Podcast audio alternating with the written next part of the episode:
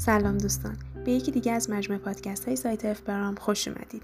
توی این پادکست می‌خوایم به بررسی مراحل تهیه ناگت و خط تولید ناگت بپردازیم.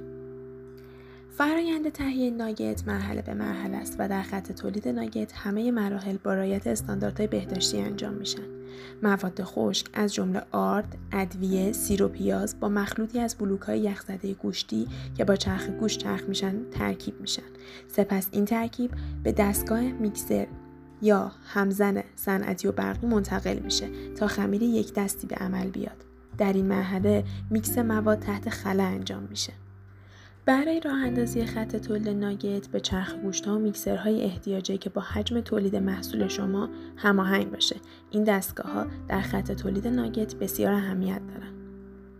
علاوه بر چرخ گوشت و همزن ها دستگاه تزریق مواد نیز در خط تولید ناگت از اهمیت بالایی برخوردارند دستگاه های پرکن و شکل دهنده خمیرم جزء همین دستگاه هستند وظیفه اصلی دستگاه پودرپاش و کره زن قلتادن ناگت ها در روغن یا کره و پاشیدن پودر روی ناگت هاست.